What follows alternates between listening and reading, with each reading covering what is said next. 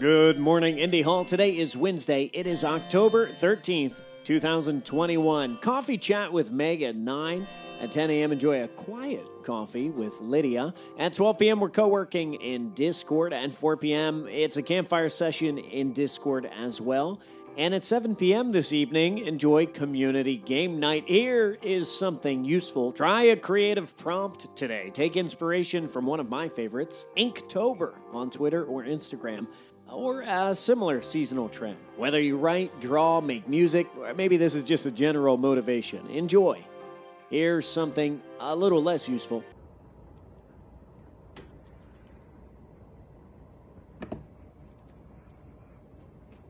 Take care of yourselves, take care of each other, and take care of your communities. I will see you online.